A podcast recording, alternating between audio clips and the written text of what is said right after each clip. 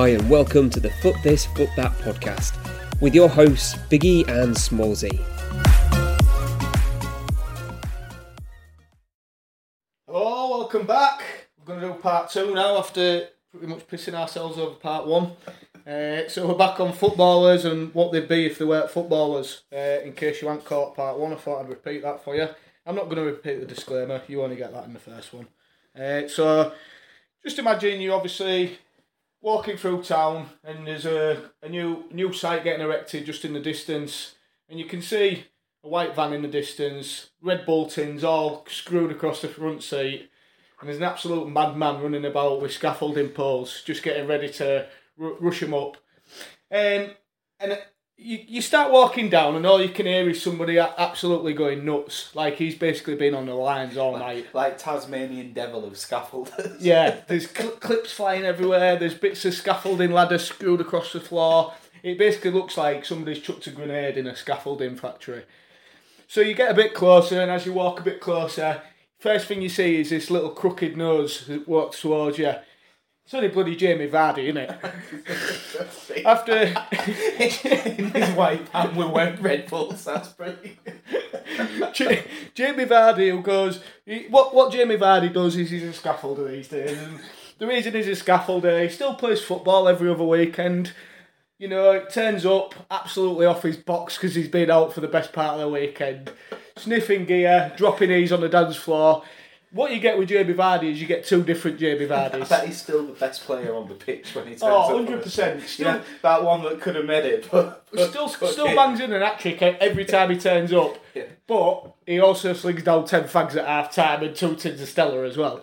So has been known to throw up at half-time after a really mad one. Yeah, been known to have his fingers down his throat at half-time. Normally the type of guy, he's out on a Friday night before football anyway, and you get two sides to him. Vardy before he's dropped the E's. absolute nut job. Starting on everyone, walking up to the bouncers on the way into the club. Are you chatting shit, mate? Do you want to get banged? That's your first sort of Jamie Vardy. Then you get the lovable Jamie Vardy. He's popped a couple of E's, he wants to cuddle everybody, he wants to drink your glass of water for you, he wants to shag your missus probably as well. Jamie Vardy, the problem with Jamie Vardy is the reason he's become a scaffolder is because he suffers. He suffers with his missus. She's a proper council estate slag, is Jamie Vardy's missus. It's Rebecca Vardy. Yeah. I bet she's got a reputation there.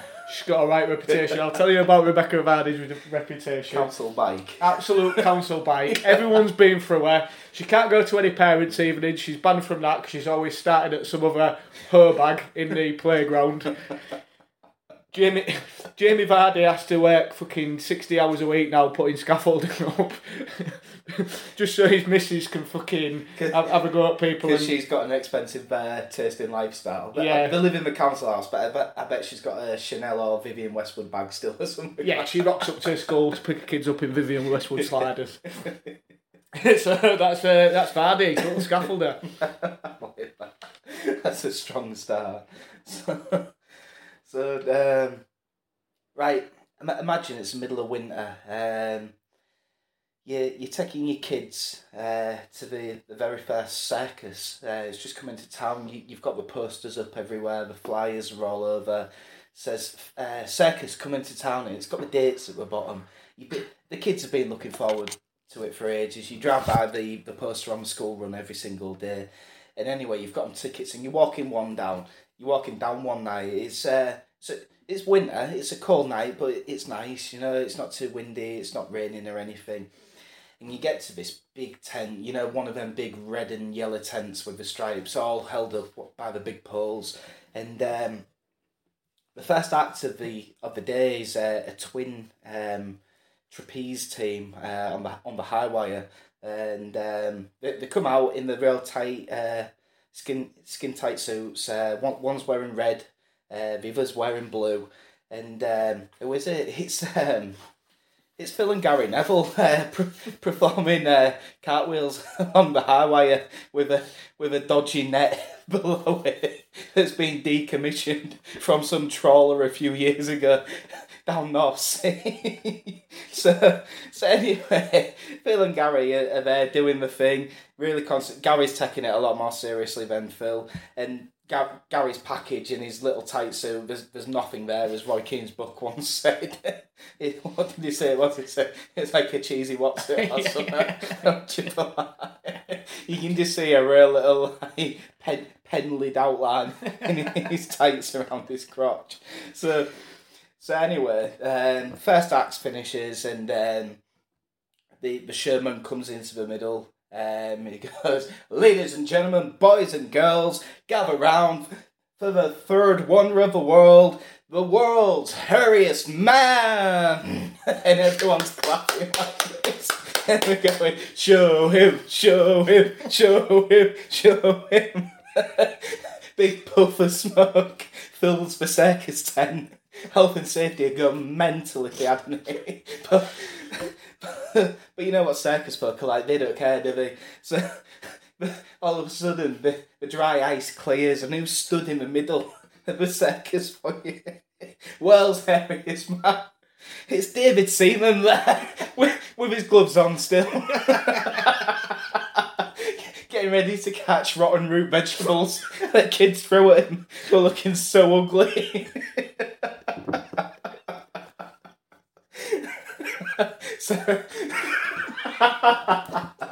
So anyway, it clears, right? Kids finally get their heads screwed back on. Parents done a lot of work with them. And the Sherman comes out again. I'll let you introduce the next one. So the Sherman comes out and he goes, ladies and gentlemen, boys and girls, sit down in your seats and be prepared for the fourth wonder of the world's tallest man. The dry ice comes out again. It settles and who do you see in the middle, Smallsy? Big Crouchy doing a robot. Crouchy doing a robot.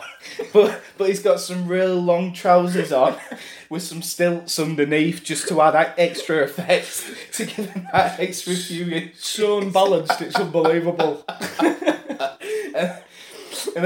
And then at the end of the night, no one's expecting this. It wasn't on the card whatsoever. It wasn't on the poster the kids drove by, but they had a lucky arrival there, like a guest appearance from one of the ex circus stars. You know, he's notoriously known in the circus game by Gary, Phil, David, and Mr. Crouch. But they all thought he retired a long time ago. But this guy, he's one of them blokes that takes a cannonball to the chest, you know, like Homer Simpson did in that Simpsons episode. So anyway, the Sherman comes out again. Ladies and gentlemen, boys and girls, we have a special guest for you all tonight. The dry ice comes on, the cannonball rolls out. You can see the line, you know, with the fire on the line going to the cannonball, getting closer and closer, and the mist just starts to move, and who do you see across, getting ready with a big bullseye on his belly? It's Razor Ruddock. He's got some like old bifling goggles, just in case the cannonball hits him in the ear. And he's going, come on, get in my belly. World War II Kevlar hat on. Yeah. Little piss pot on his head. I tell you what, we haven't got this down, but, right. So the Sherman comes out and he goes, right, are you ready for the encore? And everyone's like, yeah. The kids are screaming, they don't know what to do. Some little kid's pissed himself in corner. He's that excited. He's like, Dad, there's more. There's someone else coming out. Oh my God. Sorry. The dry ice comes on for the last. They're really milking this dry ice machine. It's got like one last puff in it, right? And the Sherman goes, ladies and gentlemen, the world's strongest man. And who strolls out? It's Akka Fenway. in his little leopard skin leotard form. He's got baby oil all over him. And the kids are going wild. You've got some, You got your wife looking across at you going, you don't look like that. Why don't you look like that? Oh, fuck. Oh, that one's going to take some time. Oh. Are we done with the circus? Yeah. I don't think the circus. The only other thing you can add to the circus is... It's do it. One of the other wonders of the world, the man who covers himself up all the time, don't want to be seen by any woman, can barely speak. Can I introduce him? You can absolutely introduce him. So this gentleman comes out and he goes, "Ladies and gentlemen, boys and girls, feast your eyes on the sixth wonder of the world. The world's ugliest elephant-looking man." And it walks out, Smallsy. It's only Carlos Tevez, isn't it? I'll tell you what he looks like. He looks like someone at Madame Tussauds gone wrong, doesn't he? He looks like someone's lit a fire next to him at Tussauds. That was harsh. Yeah, I know, but fuck him. Madam.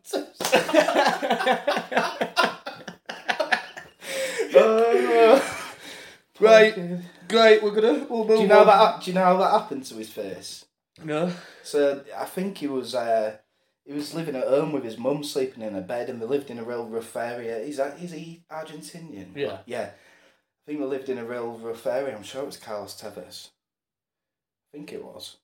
Yeah, and she had a hot drink or something, or she was making a kettle in bed, something real dangerous like that. Not great parenthood from the start. Just making a bit of toast in the bath. Yeah, he was laid in bed with her, and a gunshot went off outside, and it spooked her. She dumped the kettle over his face. She went, "It can either go on that side of the bed when Pablo comes back from his late shift, and he's going to beat fuck out of me.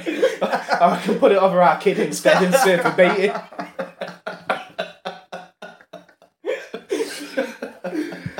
Oh, Jesus. Right, so we'll move on. We'll do one more final one in this part. And then thing with Pete. Yeah, we've definitely Pete. Coming it's hot. So, yeah. So you've gone down to you and your missus have done a trip down to London, but you've realised your barnet's getting a bit out of control. You need a Swede cut, and obviously London's a very diverse place. There's different people. Are you getting a big job? No, we're not going to get a big. We're just going to get. We want something fancy. Do you know what I mean? You're in London. You want to look the part, don't you? Well, you've took your bib and tucker with you. You've got your tux with you, just in case you need to go to a little show later on with a lovely woman of your life. So you're walking past a few hair salons and you see one. Obviously, cut and blow. So you have a little look inside, look at the window, and you can see through the window the guy looks really athletic. You know, he's obviously well built, real nice looking bloke. So you think, well, he's going to do a top job. He obviously looks after himself. So in you go, you sit down on the chair, and suddenly all they wear is, "Hey, girlfriend." It's only bloody Cristiano Ronaldo went over you with a pair of shears ready to trim your barnet, innit? Go on, Christy. Christy with his knob... Definitely calls himself Christy. Calls himself Christy and has his knob tucked between his legs with a bit of gaffer tape, strapping it inside his arse cheeks. Oh, God. Christy's only got to the stage where he's at, obviously working in London because of his gay connections. You know, he wouldn't have got this far if he was a straight male trying to break London. He's literally got this far through sucking dick. Well, through his cut and blows, through his ominous cut and blows. Right, so rewind that then. Right, you said you're in London with your missus. You need a fresh haircut, didn't you? Yeah. So so you're at the hotel. So say for example, you just stay in a travel lodge. You know, King's Cross, keeping costs down and everything, as we do. Not made of money yet. And so that's a big yet. Yeah. So like you said, your ass looks at you and goes, "You look like shit. Go get that sorted." So anyway, you go down to reception lobby. Go, "Excuse me, love, can you order me a taxi to Los Cristianos hairdresser, whatever he calls himself?" "Oh, the Ronaldo one." Yeah. "Big gay Ronnie." Yeah. "All right, don't shout it." Yeah, yeah. One black cab for Big Gear on his place. Fucking hell, the hotels. I'm full of hotels here. I've got a message, you know? Stop looking at me. And anyway, right. Anyway, you've been told your taxi will be 5 minutes, right? So, anyway, 5 minutes later, you go outside the hotel and it rocks up half an hour later. And you get him back. And you do that thing where you look at the mirror, don't you? And you look at the mirror in front of them and you can just see, like, a bit of their face and their eyes glazing back at you. And you can see these, like, blue eyes with, like, some golden locks side by side. And you're thinking, oh, he looks like an all right guy. Anyway, mate, yeah. Can you take me to hairdressers? And he goes, now then, Sabaloy. Oi, Sabaloy. How you doing? He goes, yeah. Hairdressers. And he's going, no worry, mate. I'll have you there in a jiffy. I know a shortcut to everywhere in London. And you're thinking, oh, all right, then. And it was your taxi driver. It's only Jimmy Bullard, innit? He loves a chat. He was not shutting up the full way there. And he says he knows the shortcut, but he ain't got a fucking clue where he's going, has he? Every time he gets stuck in traffic, he does that face. You know, that face he pulled at looking at Duncan Ferguson, where he looks real unsure about himself. Every time he's taking a right. Do you know where you're going, driver? Yeah. It's like, your face is saying otherwise, man. He's definitely the sort of person who stops to fuel up halfway through and keeps the meter running as well. Have you still got that meter running, mate? No, mate. No, it's fucking sweet, mate. It's turned off. Don't worry about it. So, you've got spruced up. You've got your hair cut. You've been a cab with Jimmy. You've been to circus with the kids. And then you've decided to take your missus and the kids. You've gone abroad again. You've had another little go on holiday. Yeah. Made a money. You treat yourself, don't you? You get yourself to Spain. You fancy a bit of their cuisine, a bit of their luxurious living style. You know, a little siesta in the afternoon, a bit of tapas in the evening. Oh yeah. So you say to the missus and the kids, right, tonight we're going to go out. We're going to eat some shrimp paella or whatever. Some local cuisine. Get some tapas down here. So you walk into the nearest restaurant to your hotel, and as you're walking, you see a figure just sat at the bar, looks absolutely devastated, looks like his life has just gone right down the shit pan. Like it's not happened. Like it's never happened. Like he's never, ever done anything famous in his life, and he's just staring into the empty bottle of San Miguel. Completely empty. You look about in the restaurant. There's a couple of people in the distance, but you see one woman, she's doing loads of work running about. So as you sit down, you order your tapas, you look at the bar again, and who is it? Who's this mysterious figure sat at the bar, literally drinking his life away? It's only Xavi, innit?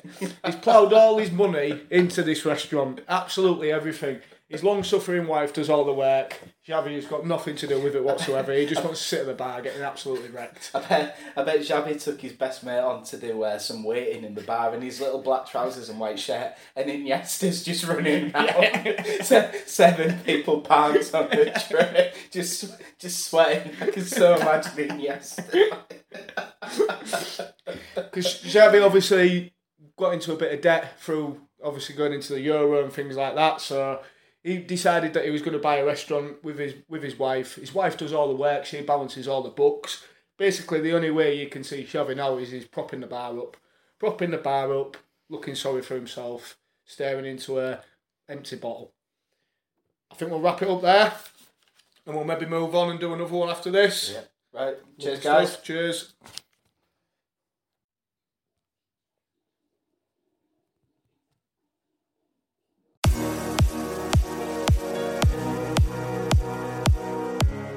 Thanks for listening to the Foot This, Foot That podcast with Biggie and Smallsy.